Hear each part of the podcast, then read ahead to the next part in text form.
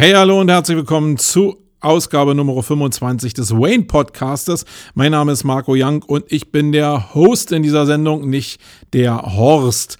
Das Hauptthema in dieser Sendung lautet hervorgehobene Snippets, Featured Snippets und wie ihr sie erlangen könnt und wie ihr mehr Traffic damit bekommt. Da gibt es ja sehr viele sagenumwormene Gerüchte, mit denen wollen wir hier mal aufräumen und euch mal ein bisschen auf die Erfolgsspur heben. Bis gleich. Wayne.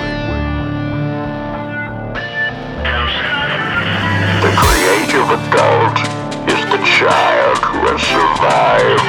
Wayne. The most powerful element in advertising is the truth. Wayne. The best way to predict the future is to create it. Wayne. In our factory, we make lipstick. Wayne. In our advertising, we sell hope.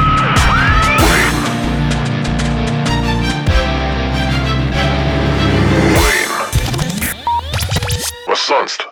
Ja, was sonst? Hallo und herzlich willkommen nochmal zu dieser Ausgabe Nummer 25. Ich habe wieder eine ganze Menge für euch vorbereitet. Sind ja immer 14 Tage, die irgendwie zwischen diesen Podcasts liegen. Und da sammelt sich eine ganze Menge an. Wir wollen mal starten mit dem Housekeeping. Da habe ich jetzt nicht direkte Themen, aber indirekte Themen. Und die machen diese Sendung ja schon in den letzten Ausgaben eigentlich aus. Weil es gibt natürlich unendlich viel in der Weltpolitik oder im Film, im Funk, im Fernsehen was ich mit euch besprechen will. Und dazu nutze ich jetzt immer das Housekeeping, aber dazu gleich mehr.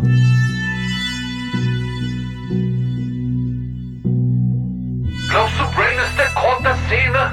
Dann wird es Zeit für die Metaebene. Oh.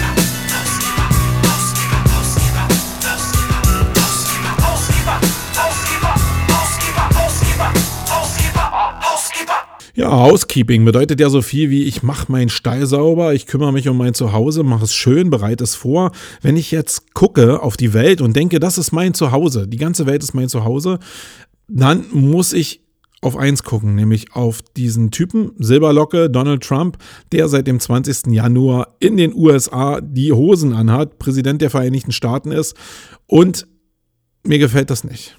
Also mir gefällt, mir hat der Wahlkampf schon nicht gefallen. Da habe ich aber natürlich, wie viele andere, mir auch eingeredet, oh, das ist nur Wahlkampf. Da habe ich auch schon eine ganze Menge in der Vergangenheit erlebt. Und das wird natürlich durch die Regularien in der Politik vielleicht, wenn er dann Präsident der Vereinigten Staaten ist, ein bisschen anders. Nun ist der 20. Januar ähm, verstrichen und am nächsten Tag konnte ich schon in der Presse lesen, dass der Pressesprecher des Weißen Hauses verkündet hat, dass die Amtsvereidigung oder die Amtseinführung des Präsidenten ein voller Erfolg war und der Platz vor dem Kapitol oder vor dem Weißen Haus, nee, vom Kapitol, die sehen ja ähnlich aus, aber das Kapitol ist ein Ticken größer, glaube ich, ähm, dass das die größte Einführungsfeier ever war. Ja? Und vor allen Dingen größer als die von Barack Obama. Und das hat er natürlich probiert zu verteidigen und hat auch gegen Sender geschossen, Fernsehsender, auch ihm zuträgliche Fernsehsender. Und die haben natürlich das nicht auf sich beruhen lassen, sondern haben Bilder vom Antritt, äh, vom Vereidigungsplatz da gezeigt, von, der, von dem Festplatz gezeigt. Und da ist durch den weißen Untergrund natürlich deutlich auch zu erkennen, dass deutlich weniger Menschen da waren als bei der Amtseinführung von Barack Obama. Was, glaube ich, auch auf der Hand liegt, weil ich glaube schon, dass Barack Obama damals einen größeren Ruck durchs Land getrieben hat, als es jetzt ähm, Donald macht.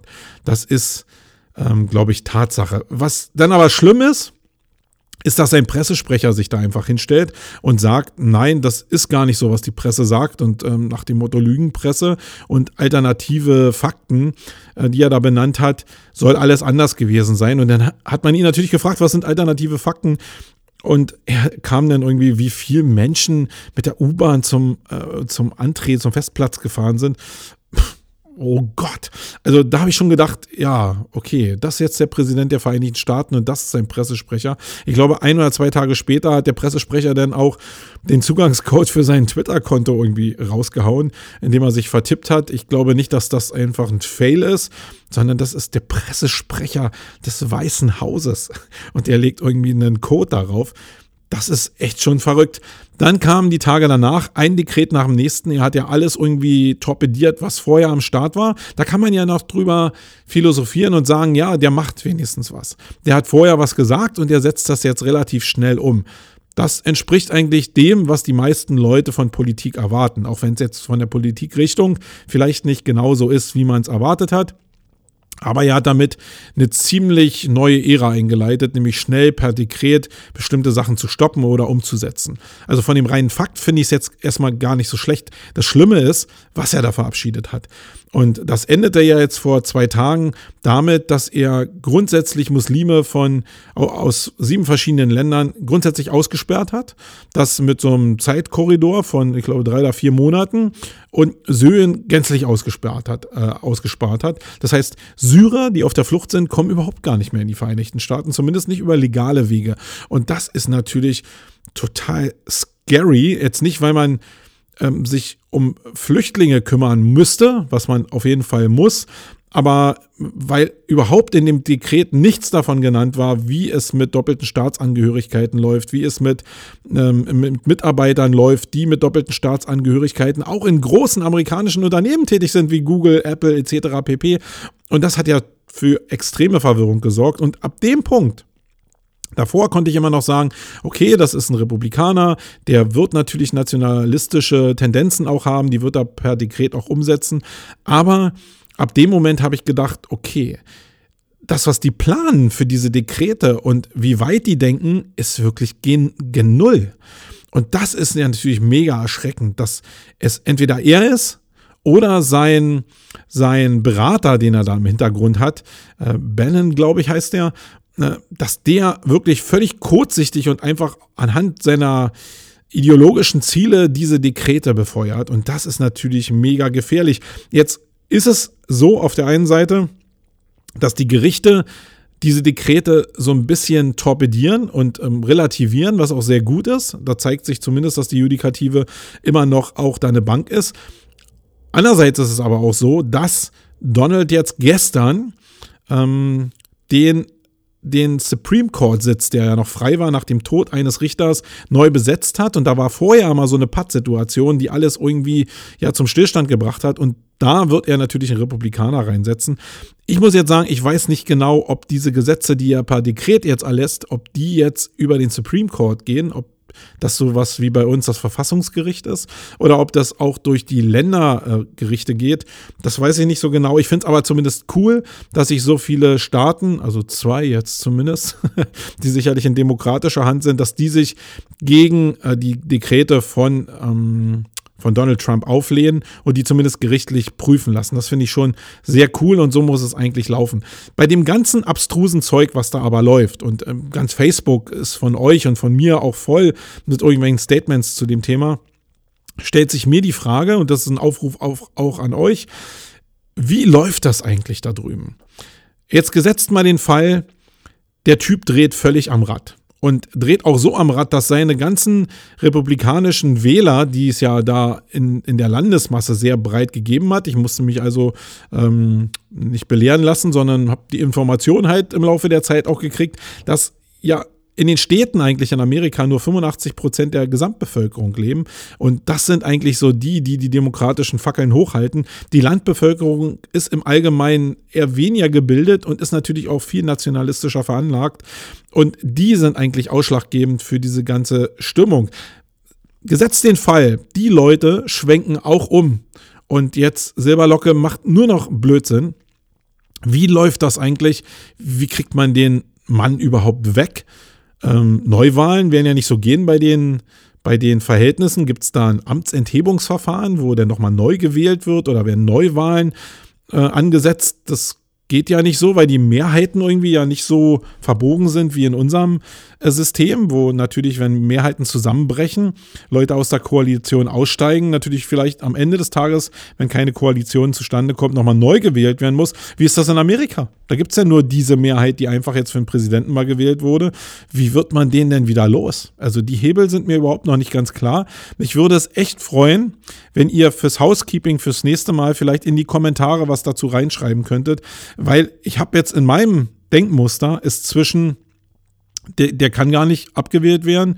Und Bürgerkrieg gibt es da jetzt irgendwie nichts. Und das kann ja nicht wahr sein. Kann ja nicht sein, dass die älteste Demokratie in diesem Land äh, nur äh, zwischen Bürgerkrieg und, ähm, und diesem Typen halt wählen kann und nicht es irgendwie eine Möglichkeit gibt, sich äh, dem Typen zu entledigen. Aber das weiß ich halt nicht. Das ist wieder so eine Wand, wo äh, keine Türen drin sind. Zeigt mir doch bitte ein paar Türen. Das würde mich zumindest mega freuen. Und ich glaube auch, dass viele Hörer von Sumago, äh, ähm, von, von Wayne hier, von Sumago, von Sumago Wayne, ähm, das auch mal wissen wollen würden. Ich glaube, das ist gar nicht so bekannt, wie da die, die Möglichkeiten sind, den überhaupt loszuwerden. Weil man kann ja meckern über den, wie man will. Das ist natürlich alles scheiße, was er da macht. Aber man muss ja auch einen Weg finden, äh, also muss ja einen gangbaren Weg geben, wie man den wieder los wird. Und der zeigt sich mir überhaupt noch gar nicht. Ja, dann habt ihr sicherlich gemerkt, dass ich mit den Unternehmensquickies angefangen habe, Unternehmerquickies angefangen habe auf YouTube. Und das habe ich jetzt bis zum Ende des Monats Januar erstmal schon mal durchgezogen. Das waren jetzt, glaube ich, 18 an der Zahl. Und mir macht das wirklich Spaß. Ich muss manchmal natürlich aufpassen, dass ich mit der Zeit hinkomme, aber mir machen diese kurzen, knappen Dinger Spaß. Also morgens einfach ins Studio sich setzen, fünf Minuten aufnehmen, ein bisschen schneiden. Man ist so in einer halben Stunde fertig. Das finde ich ziemlich cool und ich habe auch noch sehr viele Themen. Und warum mache ich das eigentlich? Natürlich, um ein bisschen den Kanal YouTube zu befeuern. Das heißt, ein bisschen, ich glaube, mit so mit einer Tagesfrequenz ist das schon eine ganze Menge. Und ich bin einfach mal gespannt, wie lange es dauert, wenn ich in dieser Frequenz einfach weitersende mit Themen, die vielleicht für ein Interesse äh, für euch da draußen sind. Wie lange es dauert, um jetzt, sage ich mal, ich glaube, ich bin kurz vor der 600er Abo-Grenze, wie lange ich brauche, um 1000 Abos zu bekommen, ohne jetzt irgendwie großes Seeding zu machen. Ich befeuere die natürlich ein bisschen, um ein bisschen Reichweite und Breite zu bekommen, aber richtig großartiges Seeding mache ich nicht, sondern hoffe so ein bisschen auf die Shareability von euch da draußen oder Shareability der, der ähm, Quickies allgemein. Natürlich zeigt sich ähm, die Tatsache, dass ich aus dem Online-Marketing komme und dass die Online-Marketing-Themen natürlich stärker besucht sind als die Themen, die jetzt allgemeines Unternehmertum angehen. Aber ich glaube, dass die, die Themen, schon relevant für jeden Unternehmer und auch für jeden Angestellten da draußen sein können, weil da ist für jeden ein bisschen Wahrheit mit bei. Nächstes Thema. Campix hatte ich letztes Mal ja verkündet, dass noch Tickets, äh, Tickets da sind. Die sind jetzt weg. Also die SEO Campix ist ausverkauft. Ihr könnt nur noch Tickets für die SEO Campix bekommen, wenn ihr entweder die ganze Woche bucht, kann ich euch nur empfehlen. Da sind noch, glaube ich, 15 Tickets da. Der Rest ist schon weg. Oder ihr sponsort ähm, die Campings, dann habt ihr auch noch die Möglichkeit zur SEO Campings zu kommen. Sonst sind leider alle Tickets weg. Das ging diesmal ja ein bisschen langsamer, haben ja die einen oder anderen da draußen gemerkt. Wir haben uns da auch ein bisschen, glaube ich, selbst ins eigene Bein geschossen, weil wir diesen, diesen Anmeldeweg äh, ziemlich kompliziert gemacht haben. Wir haben ja im Vorfeld von euch verlangt, dass ihr äh, uns nachweist, dass ihr im SEO beschäftigt sind, äh, seid. Und ich glaube, da haben viele einfach ähm, die Reißleine gezogen und gesagt, äh, nee, das weiß ich jetzt nicht nach. Das ist eine einfache Veranstaltung. Ich fand es eigentlich ganz smart, weil es einfach so eine Garantie dafür war, dass sich wirklich die Community da trifft und nicht irgendwelche ähm, Webmaster da draußen sich anmelden. Aber ja, es war anscheinend ein bisschen zu kompliziert. Aus diesem komplexen Thema ist halt hervorgegangen, dass ich von vielen Leuten gehört habe, hey, die Campix, die SEO Campix ist ja schon längst ausverkauft, weil wir die Tickets natürlich nicht im freien Verkauf hatten. Und schwupps, ähm, hast du so eine Meinung an der Backe von, ähm, ja, die ist schon lange ausverkauft und ich kriege kein Ticket mehr und gehe dann deswegen nicht mehr hin. War natürlich gar nicht der Fall. Da haben wir wieder eine ganze Menge gelernt, was die Einfachheit und äh, Komplexität betrifft. Ähm, auch wenn ich das hasse, schwenke ich ja immer mehr auch in Richtung Einfachheit und gehe weg von der Komplexität. Das werdet ihr ähm, mit dem, was sich in der Campix verändern wird, im März natürlich noch mitkriegen. Da wird, da wird das sicherlich noch ein bisschen radikaler rauskommen. Also, für die Contentix, Content Marketing Tage, die vor der SEO Campix stattfinden, äh, sind noch Tickets da. Da könnt ihr euch noch einbuchen. Ähm, wenn ihr also schon vorher in Berlin seid und zur SEO Campix kommt, dann nehmt doch die äh, zwei Tage einfach noch mit. Ich glaube, dass wir da ein ziemlich spannendes Programm gebaut haben und für alle Leute, die noch Interesse haben, zur SEO Campix zu kommen. Ich glaube auch, dass wir in der ganzen Week ein mega spannendes Programm Programm gebaut haben. Da kommen jetzt noch ein paar Teile dazu. Gerade der Vertriebstag, der ausschließlich sich um Vertrieb kümmert, der wird für den einen oder anderen da draußen spannend sein. Und ich glaube, dass ähm, ja, wir die 15 Tickets da auch noch voll kriegen. Da bin ich guter Dinge. Dann ist ja so hier ein bisschen Tradition geworden, dass ich ein bisschen von dem berichte, was in meinem Alltag, in meinem Leben so los ist. Und ein großer Teil von dem ist ja, dass ich ins Kino gehe. Da habe ich ja kein Geheimnis draus gemacht. Und ich will einfach im Housekeeping euch so ein paar Empfehlungen geben zu Filmen, die ich gesehen habe und euch zumindest sagen, ob die gut oder nicht so gut waren, aus meiner Sicht heraus. Und wenn ihr das ein paar Mal mitgemacht habt, dann ist es vielleicht ähm, ja, ein verlässlicher Indiz, dass eure Meinung vielleicht meiner in bestimmten Teilen entspricht. Ich war also zweimal im Kino äh, in der letzten Zeit.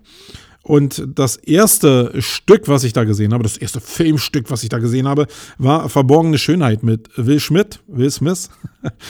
Ähm, und das ist wirklich ein Knallerfilm, muss ich wirklich sagen. Also das, was er in der letzten Zeit gemacht hat, der gute Will Smith, hat mir nicht so gut gefallen. Äh, gefallen. Suicide Squad war mir echt zu, zu scary.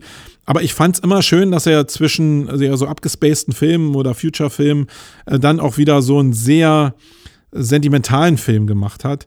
Ähm, da gab es ja diese, diese Filme wie ähm, Sieben, Sieben Leben, Sieben Leben hieß das, glaube ich, ähm, was ja sehr äh, tief auch war. Und der reiht sich jetzt wirklich ein. Der ist wirklich, wirklich cool. Alles, was ich jetzt erzählen würde, wäre Spoilern. Will ich nicht machen.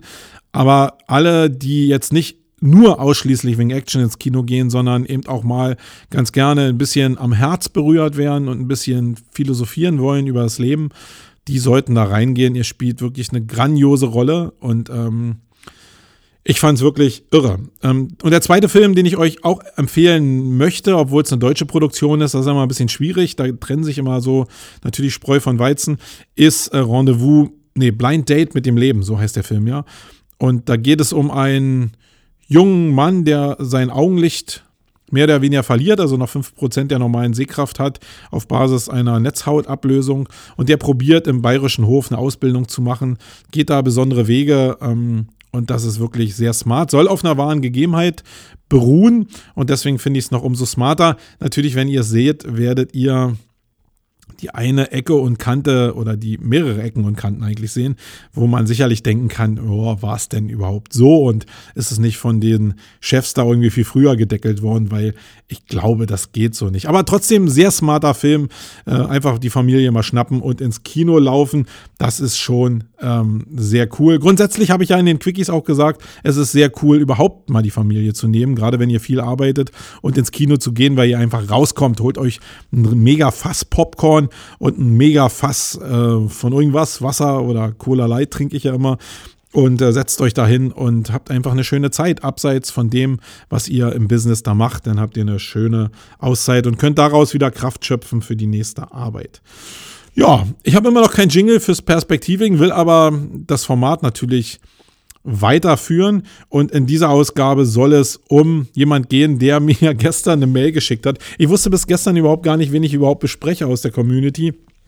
Und dann kam diese Mail und ich habe gedacht, hey, ähm, der ist eigentlich so aus der Versenkung verschwunden, dass ich den jetzt eigentlich mal thematisieren muss, weil ich glaube, dass viele andere da draußen auch denken, was, ist denn mit dem eigentlich? Was ist denn mit dem los?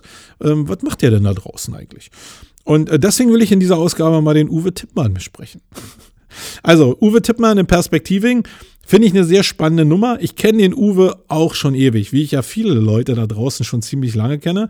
Und ich muss sagen, dass er immer ein sehr also wirklich sehr intelligenter Mensch war, was Suche anbelangt. Also immer, wenn ich mich mit ihm unterhalten habe oder wenn ich gehört habe, dass sich andere mit ihm unterhalten, das war schon immer sehr intelligent muss ich wirklich sagen. Auch in seiner Zeit in Yahoo war natürlich war sehr nah dran an, äh, an Suchmaschinen an sich. Und dann kam für mich so der Breakpoint, muss ich wirklich sagen. Dann hat er bei Abacus angefangen. Ähm, ist ja sind ja die Betreiber von dem Abacus-Forum, eigentlich so das stärkste Forum in dem Bereich Suchmaschinenoptimierung.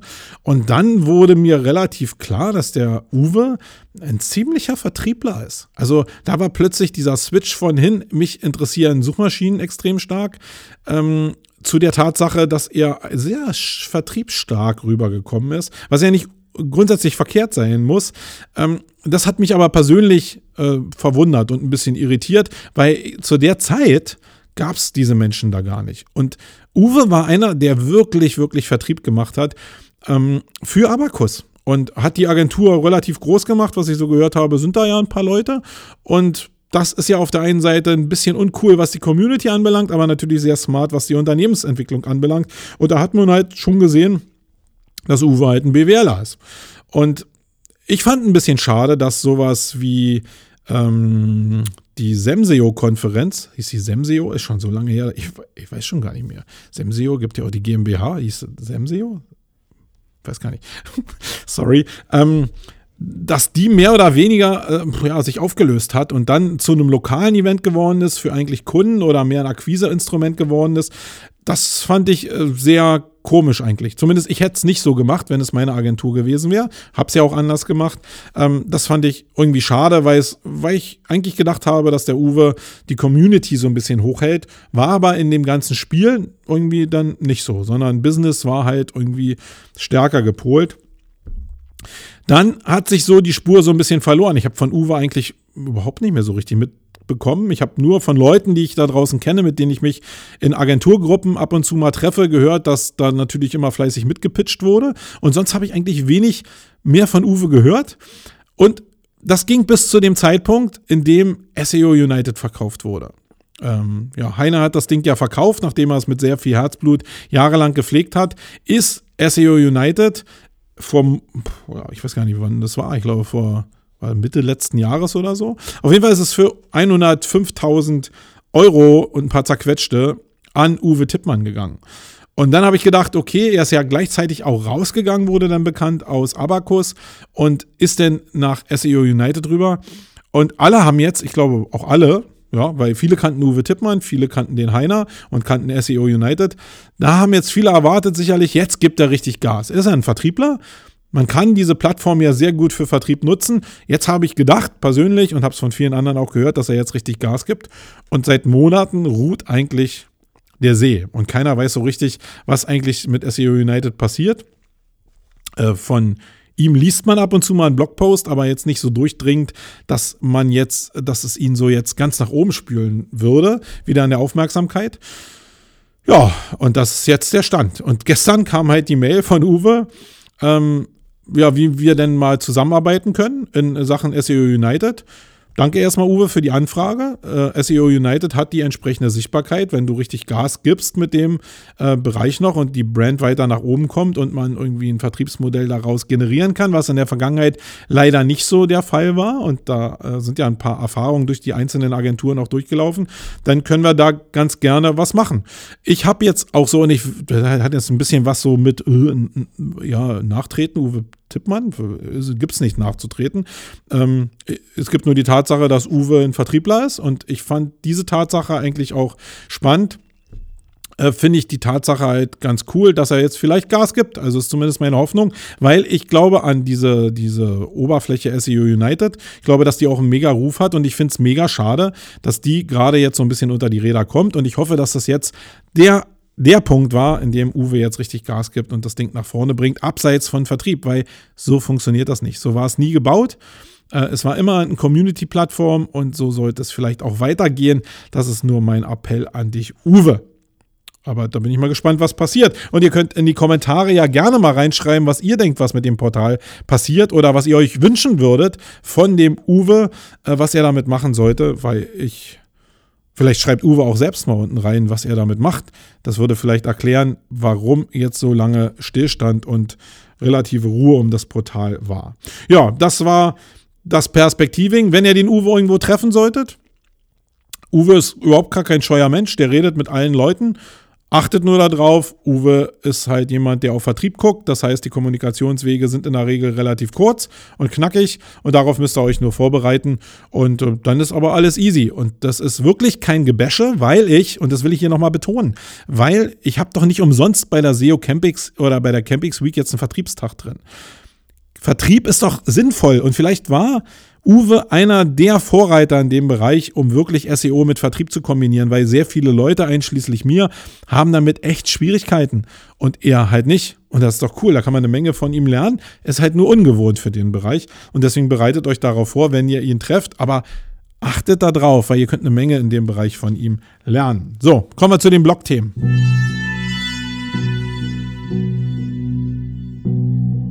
Coole Sets aus der Blogosphäre angerührt für die Legionäre. Oh.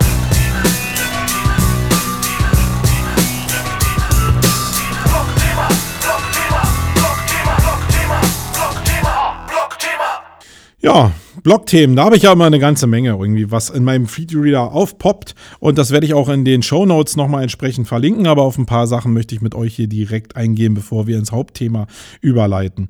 Und das erste ist ein ähm, Post, den ich gefunden habe auf The Sales Lion. The Sales Lion, also der Verkaufslöwe. Die haben äh, vier Tipps für sehr persönliche und sehr coole Videos gegeben. Und man liest ja sehr viele Ratgeber in dem Bereich. Und ähm, oftmals sind dieselben Themen. In dem Fall war es aber so, dass ich die Themen so einfach und smart fand, dass ich sie einfach, äh, euch einfach mal präsentieren will, weil in dieser Einfachheit nämlich eine, ja, eine riesen Möglichkeit steckt, die vier Sachen, ich trage sie euch mal vor und ihr könnt ja den Poster nochmal lesen und dann für euch bewerten, ob ihr das so machen würdet in Videos oder nicht. Oder beachtet das in den nächsten Videos, die ihr vielleicht macht. Das sind nämlich ziemlich starke Geschichten. Und auch bei den Unternehmer-Quickies habe ich probiert, an manchen Sachen davon zu arbeiten. Man muss sich das natürlich immer wieder bewusst machen, weil das verwäscht sich natürlich auch in der Flut der Informationen ein bisschen. Also, wenn ihr Videos macht, beginnt mit einem Lächeln. Wie, wie einfach ist das? Aber es ist so, es ist so wichtig, mit einem Lächeln zu beginnen und einfach eine gute Stimmung zu erzeugen. Ich habe das jetzt ja mit dieser ganzen, mit der Schakernummer, die ich jetzt auch so in Facebook reite, diese ganze gute Stimmung. Äh, genauso ist das mit Videos auch. Wenn du ein Video anfängst und eine Flappe ziehst, dann ist natürlich, ähm, ja, was soll denn der andere denken? Äh, hat der schlichte Laune heute oder wie? Ähm, ist natürlich was anderes, als wenn ich gleich mit einer, mit einer coolen Stimmung rüberkomme und hey, ja, ich habe Lust, dieses Video zu machen, hey, und ich freue mich, dass ich, obwohl ich dich jetzt nicht sehe, aber mit dir, mit dir äh, kommunizieren zu können. Ich freue mich drüber. Du bist zwar nicht da jetzt, weil ich natürlich in die Kamera nur gucke, aber wenn du dahinter wärst, würde ich mich halt freuen. Dieses Bild einfach zu suggerieren, ist doch cool. Ähm, dann so eine einfachen Sachen, also einfachen Sachen, für mich ist die Sache total wichtig. Die zweite, der zweite Tipp ist nämlich, hebe dein Kinn, wenn du die Videoaufnahmen machst.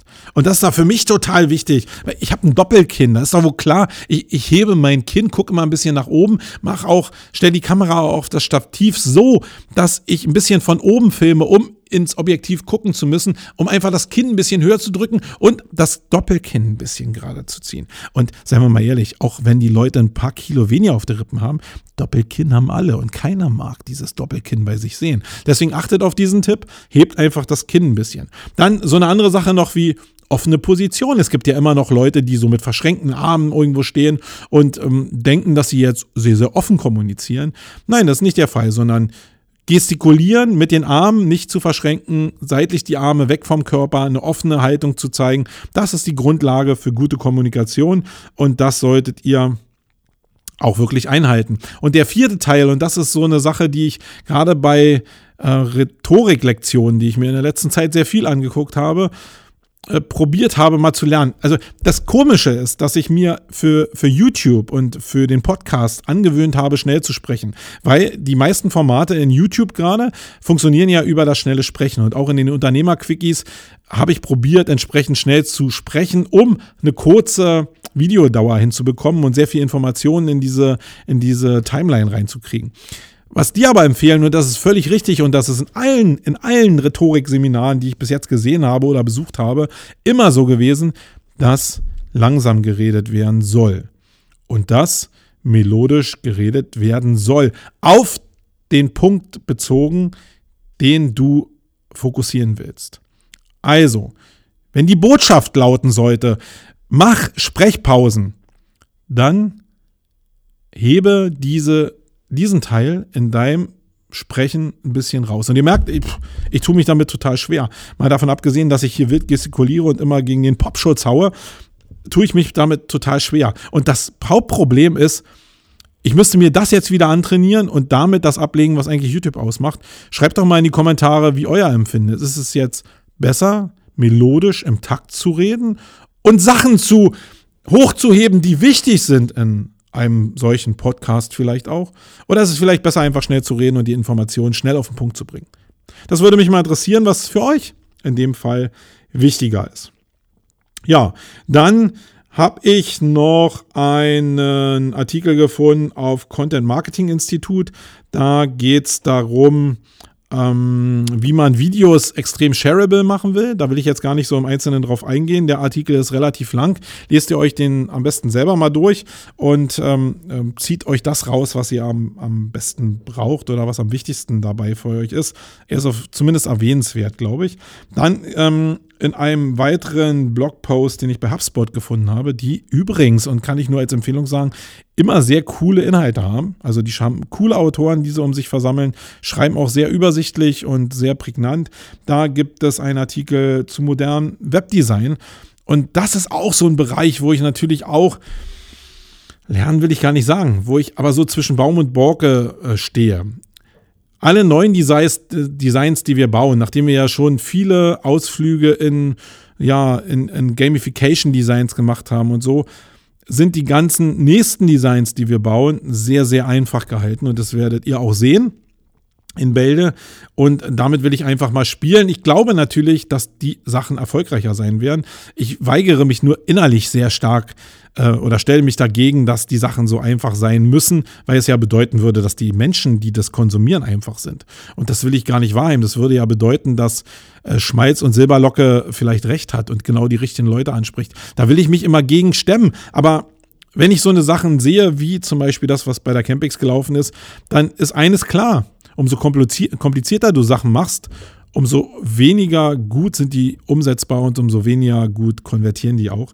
Deswegen ist eine Regel für modernes Webdesign sicherlich äh, einfache Struktur, also Seiten einfach halten, hierarchisch sauber halten, ähm, eine einfache Navigation erstellen, ähm, eine Einheitlichkeit bauen in Sachen ähm, Grafikdesign und in Sachen Typo und in Sachen Farbgebung, ganz wichtig, und eine Zugänglichkeit zu erarbeiten, indem man natürlich auch die Sachen entsprechend responsive anbietet und für Mobile auch nutzbar macht. Da stehen noch sehr viele Sachen mehr drin, das könnt ihr euch nochmal durchlesen. In den Show Notes habe ich das entsprechend verlinkt. Dann ein weiterer Artikel, der auf Internet World äh, publiziert wurde. Der ist von dem Markus Penzek, den kenne ich auch schon ewig lange. Und der hat sich ja durch seinen Aufenthalt in äh, China prädestiniert dafür, dass er SEO für Baidu anbietet. Baidu ist ja die größte Suchmaschine in China zumindest. Und wie man da SEO macht, das schreibt er so ein bisschen in dem Artikel. Wenn ihr ihn mal selbst sehen wollt und ein Ticket für die SEO Campings habt, dann könnt ihr da seinen Vortrag entsprechend nochmal als Langversion zu dem Artikel hören und könnt ihm natürlich auch ein paar Fragen stellen zu dem chinesischen Markt grundsätzlich. Da hat er bestimmt als ja, einer der wenigen SEOs hier ähm, eine ganze Packung Ahnung von und das macht natürlich Sinn. Dann kommen wir zu einer Kampagne, die extrem also die wirklich cool ist. Also ich sage ja hier eine Menge, äh, ich rede ja eine Menge von Kampagnen, die ich cool finde, aber in dem Fall muss ich wirklich sagen, Hut ab und ich hätte es der Marke überhaupt nicht zugetraut. Und ähm, die Rede ist von Ikea. Ihr habt es vielleicht schon gesehen, dass Ikea mit ähm, Ikea Retail Therapy, Therapy ähm, eine Seite geschaffen hat, die voll in Richtung semantische Suche geht, voll in Richtung Sprachsuche geht, voll in Richtung W-Fragen geht. Und das hätte ich jetzt Ikea selbst gar nicht zugetraut. Ich kenne auch gar nicht so richtig Leute irgendwie aus der SEO-Abteilung von Ikea. Und das ist cool. Und was sie gemacht haben, ist, dass die unter der Domain Ikea Retail Therapy.com eine Seite gebaut haben, wo sie alle Produkte, die im IKEA-Shop drin sind, nicht mit der Produktbeschreibung benannt hat, hat, hat sondern ähm, einfach die Fragestellung zu dem Produkt genommen haben. Also bei einem Flaschenöffner zum Beispiel, wie kriege ich eine Flasche auf? Das in englischer Form, jetzt nicht in Deutsch, könnt ihr euch gerne angucken, sondern alles zu dem Produkt die entsprechenden Fragen formuliert haben. Und das ist natürlich äh, mega intelligent. Es beschreibt natürlich nicht so richtig die Produkte, aber es zeigt, dass für die Fragen ein entsprechendes Suchvolumen da ist und liefert die Antworten dafür. Also einfach diese, dieses Projekt zu nutzen, um zu gucken, wenn ich die Perspektive verändere, was verändert sich denn auch in der Suche für mich? Und wenn ihr euch die Sichtbarkeit mal anguckt, wie sie zumindest in US ähm, gerade verläuft, weil die Seiten sind natürlich in amerikanisch oder in englisch zumindest geschrieben. Ähm, das heißt, die Überschriften sind so geschrieben. Dann seht ihr, dass das schon einen gewissen Erfolg hat natürlich ist immer, man kann das natürlich drehen und wenden, wie man will. Ich glaube, die Aktion ist sehr spaßig. Es hat eigentlich noch gar nicht die Anerkennung gefunden, die sie eigentlich haben müsste. Aber ähm, der Verlauf kann natürlich auch darin begründet sein, dass einfach in Amerika zumindest eine ganze Menge Bass in die Aktion äh, geflossen ist, auch über PR-Arbeit. Und daraus entwickelt sich ja auch immer eine Sichtbarkeit, ganz klassisch, gerade wenn man denn auch die Suchen entsprechend bedient und Antworten liefert. Aber macht euch mal Gedanken darüber und guckt mal, wie ihr das vielleicht für euer Business adaptieren könnt. Wir sind zumindest da am Start, um da was entsprechendes zu bauen und da freue ich mich schon extrem drauf. Dann habe ich noch einen Artikel gefunden bei Practical E-Commerce und da geht es um äh, community-zentriertes Link-Building. Eine Sache, die ich ja schon lange eigentlich erzähle, dass Link-Building am effektivsten ist, wenn ihr eine Community baut und direkte Ansprechpartner in, euren, in eurer Zielgruppe habt für Linkquellen. Ähm, das ist wirklich eine Mega-Waffe und ich glaube eine echt unterschätzte ähm, Waffe und Möglichkeit. Und das liegt einfach daran, dass die Budgets die für die Community-Bildung aufgebracht werden müssen, die natürlich auch was mit Brandbuilding zu tun haben, dass die von den Leuten, die in den Online-Marketing-Abteilungen sitzen, nicht erbracht werden.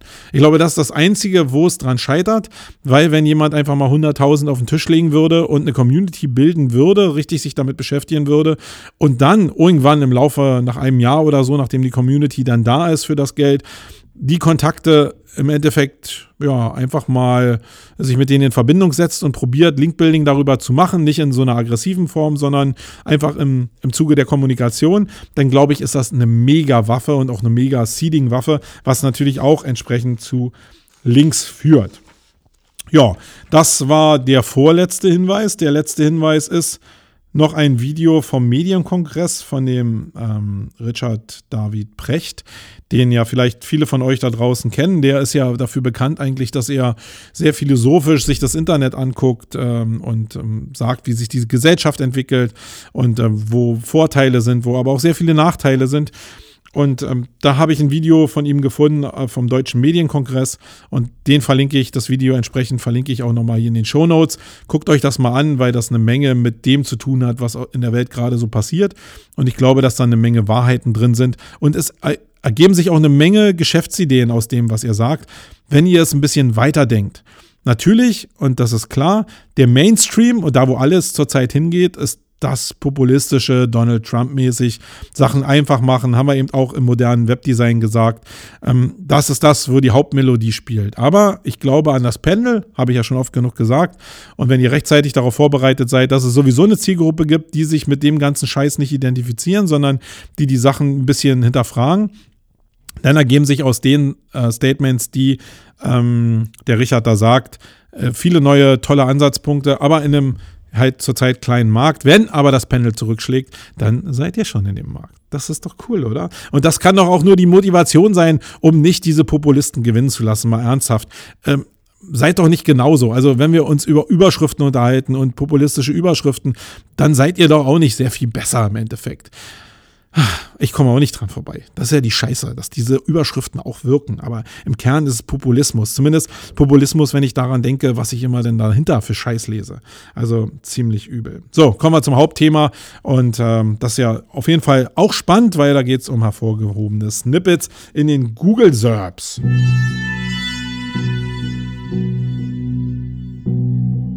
Denke groß wie eine Daisy Cutter.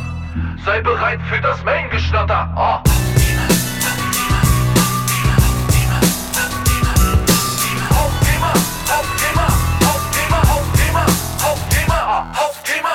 Ja, Hauptthema. Ich habe es ja schon angekündigt, es geht heute um die hervorgehobenen Snippets in den Google-Ergebnisseiten oder besser gesagt auf der ersten Google-Ergebnisseite. Ich habe dazu auch ein entsprechendes Unternehmerquickie gemacht, wobei ich da nur ein bisschen erklärt habe, was eigentlich so ein hervorgehobenes Snippet ist und wie die Resultate bei uns waren. Wir machen ja tägliches Ranking-Tracking, habe ich ja gesagt. Ich finde, das ist auch die einzige logische Schlussfolgerung, um den Spaß an SEO nicht zu verlieren. Und da ist bei uns in den letzten Wochen sind eben ein paar Kombinationen aufgepoppt, wie Google-Algorithmus oder äh, Dark Traffic, wo wir dieses hervorgehobene Ergebnis bekommen haben. Was sind jetzt diese hervorgehobenen Ergebnisse, will ich auch hier nochmal erklären.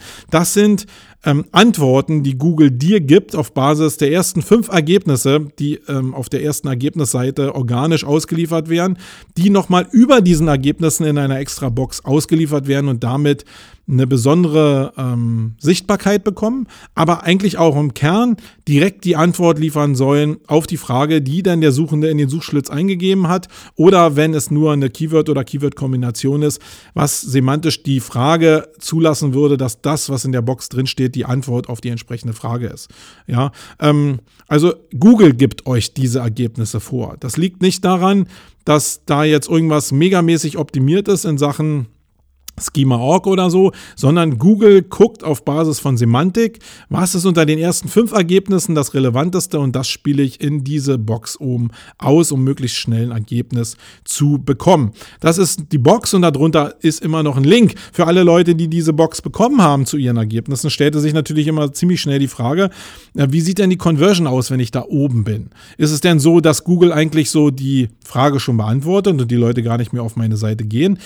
Äh, da muss ich sagen, da gibt es sehr viele ähm, Berichte darüber, dass Leute experimentiert haben oder getestet haben und zu der, ziemlich schnell zu der Erkenntnis gekommen sind, dass die, ähm, die Conversion auf dem Ergebnis deutlich besser ist als auf anderen Ergebnissen auf der Seite. Also zwischen der Position 2, die eigentlich mal die Position 1 war, und dem Ergebnis in dieser Box liegen oftmals über 100 Prozent, aber das kann natürlich sehr individuell für jede Suchanfrage sein. Aber ihr müsst euch keine Sorgen machen, dass ihr weniger Traffic oder weniger Conversion habt, sondern ganz im Gegenteil, es wird mit dieser Box, wenn ihr denn in diesen Genuss kommt, auf jeden Fall der Traffic steigen. Und man kann natürlich ein paar Sachen dafür tun, dass diese Conversion auch höher ist. Da gehen wir aber mal äh, später darauf ein. Ich will grundsätzlich ein paar Sachen sagen, weil ich das gerade in dem Unternehmerquickie nicht gemacht habe, ähm, wie ihr denn die Möglichkeit bekommt, ähm, oder eine gute Voraussetzung haben könnt, um diese hervorgehobenen Snippets zu bekommen. Das ist nämlich nicht ganz so trivial,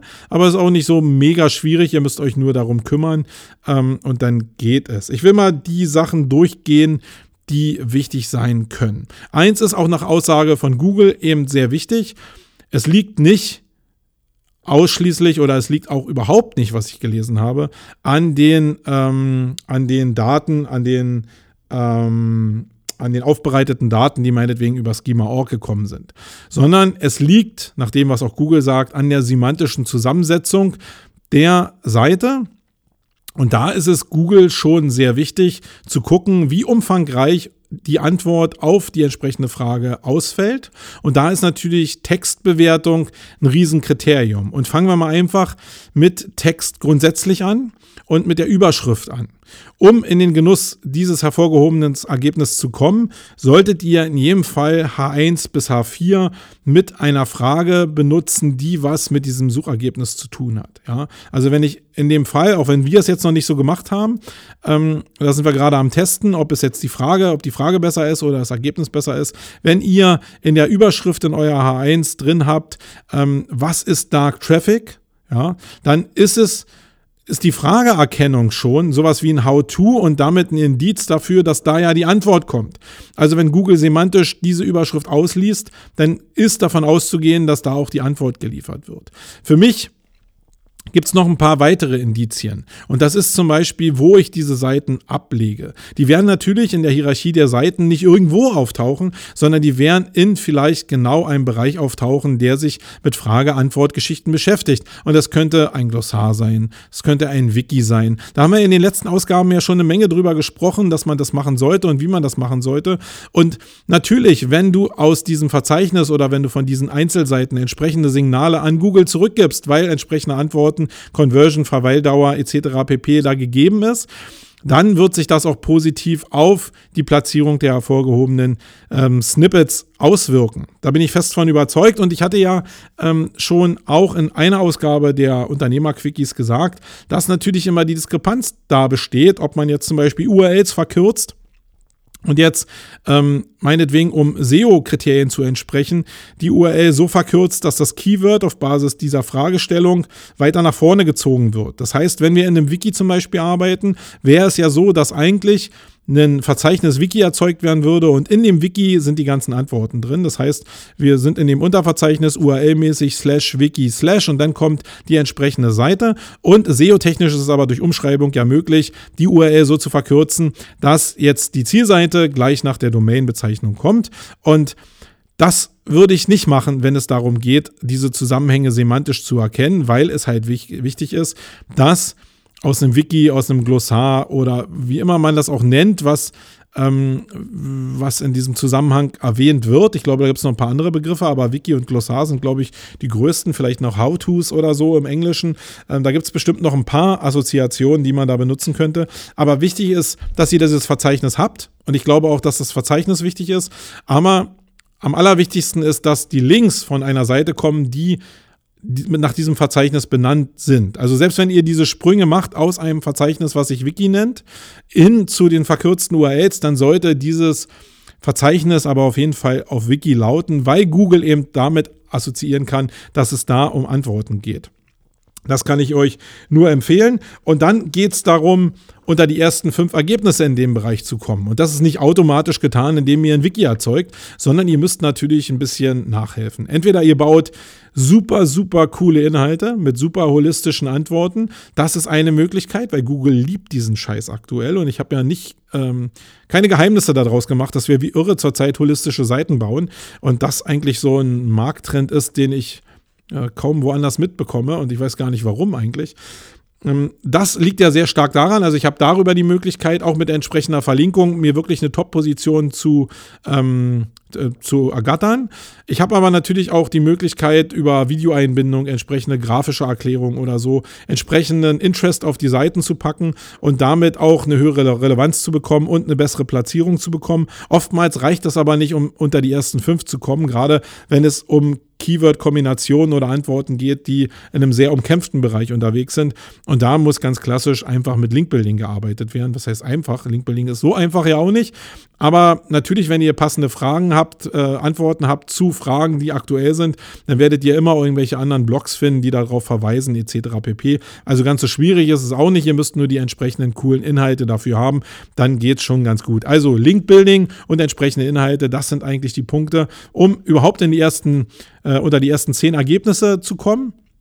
Und dann ist es natürlich so, dass in den ersten zehn Ergebnissen, das kennt ihr ja auch, dass Google einfach mal aus einer Position 10 eine Position 4 macht und einfach springt, sich die äh, entsprechenden Verweildauern oder Absprungraten anguckt, wie die User-Signale sind und dann irgendwann dieses Ergebnis und den Index für den Bereich neu zusammensetzt und dann dich entsprechend platziert. Du musst es also in diesem ganzen SEO-Spiel schaffen, unter die ersten fünf zu kommen. Und dann hast du auch im Wechsel, weil es ist nicht so, dass wenn ich unter den ersten fünf bin und die beste Antwort habe, dass immer nur ein Ergebnis ausgespielt wird, sondern es kann unter Umständen ein Ergebnis sein, es können aber auch alle fünf sein, die halt durchrotieren, wenn es halt alles äh, Seiten sind, die Antworten liefern, was aktuell fast nie der Fall ist, sondern oftmals sind einfach, ist Amazon dazwischen oder ist ein Shop dazwischen, wo Google ganz genau weiß, dass es jetzt nicht die Antwort beinhaltet, aber einfach der Term da entsprechend vorkommt. Aber es geht ja hier um Antworten und die kann Google da entsprechend ausfiltern.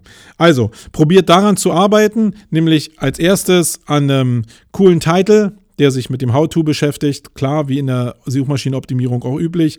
Äh, gebt ein kurzes, knackiges Snippet, was ähm, die Frage beinhaltet oder was die Phrase beinhaltet, die Terme beinhaltet, die semantisch davon abgeleitet sind. Ähm, dann habt ihr schon einen guten Anreiz im Endeffekt, um ähm, ja, Klickreize auf ähm, Title und Description in den SERPs zu bekommen. Und das ist ja ein wichtiges Indiz, um grundsätzlich Ranking zu bekommen. Dann schreibt coole Inhalte und seid nicht sparsam, wenn es um Grafiken und Videos geht. Also sowas einzubinden wie eine Erklärung noch, ein Video, was dann auch in YouTube noch entsprechende Signale äh, erzeugt, ist mit Sicherheit extrem lohnenswert. Und was ich euch nur empfehlen kann, um nachher eine gute Conversion auf den Ergebnissen zu haben. Aktuell ist es so, dass ungefähr roundabout 60 60 Wörter ausgegeben werden in dem Snippet. Und das könnt ihr dafür nutzen, um einen Anreiz auf mehr natürlich zu ähm, erzeugen. Und da ist eurer Fantasie eigentlich keine Grenze gesetzt, sondern achtet darauf, dass ihr in der Zeit, wie bei einer cool geschriebenen Description auch, ja so ein Basis-Intent erzeugt, also so eine, so eine Basis-Intention ähm, erzeugt, dass die Leute eben Lust haben, auf das Ergebnis auch zu klicken und weist auch darauf hin, dass es mehr noch gibt, wenn ihr, äh, wenn dieser Link entsprechend geklickt wird und ähm, probiert das auch am Ende dieser äh, 60 Wörter Description zu verbauen, so dass wenn du den Text liest als User und jetzt denkst, okay, da habe ich jetzt schon eine Menge erfahren, aber wenn ich noch mehr erfahren will, dann muss ich am Ende ja, lesen, da gibt es noch eine andere Quelle und darunter ist ja auch gleich der Link. Das heißt, da ist die Chance relativ hoch, dass die Leute auch in das entsprechende Ergebnis springen.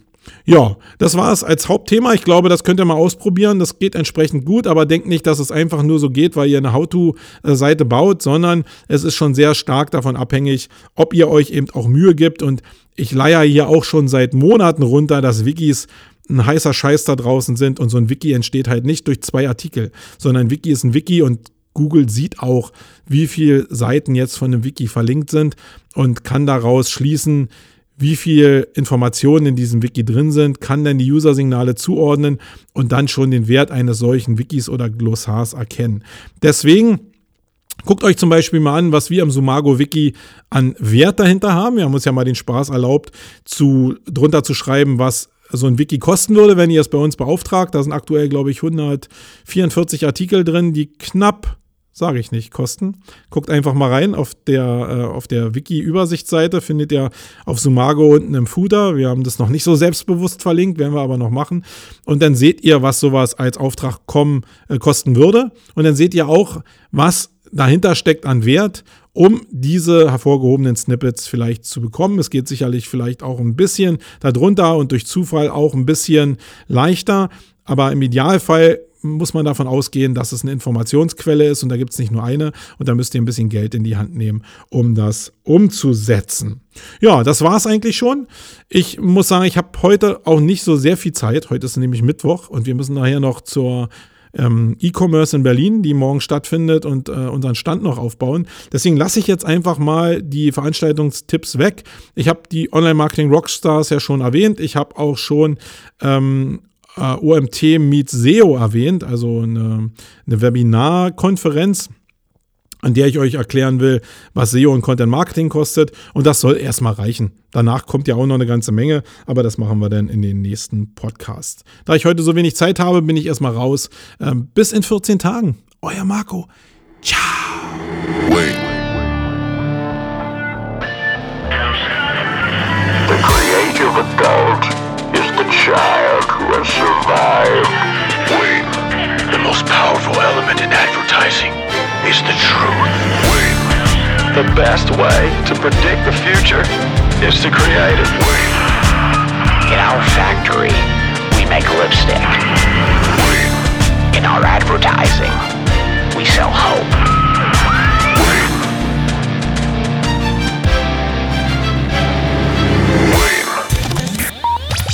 sonst?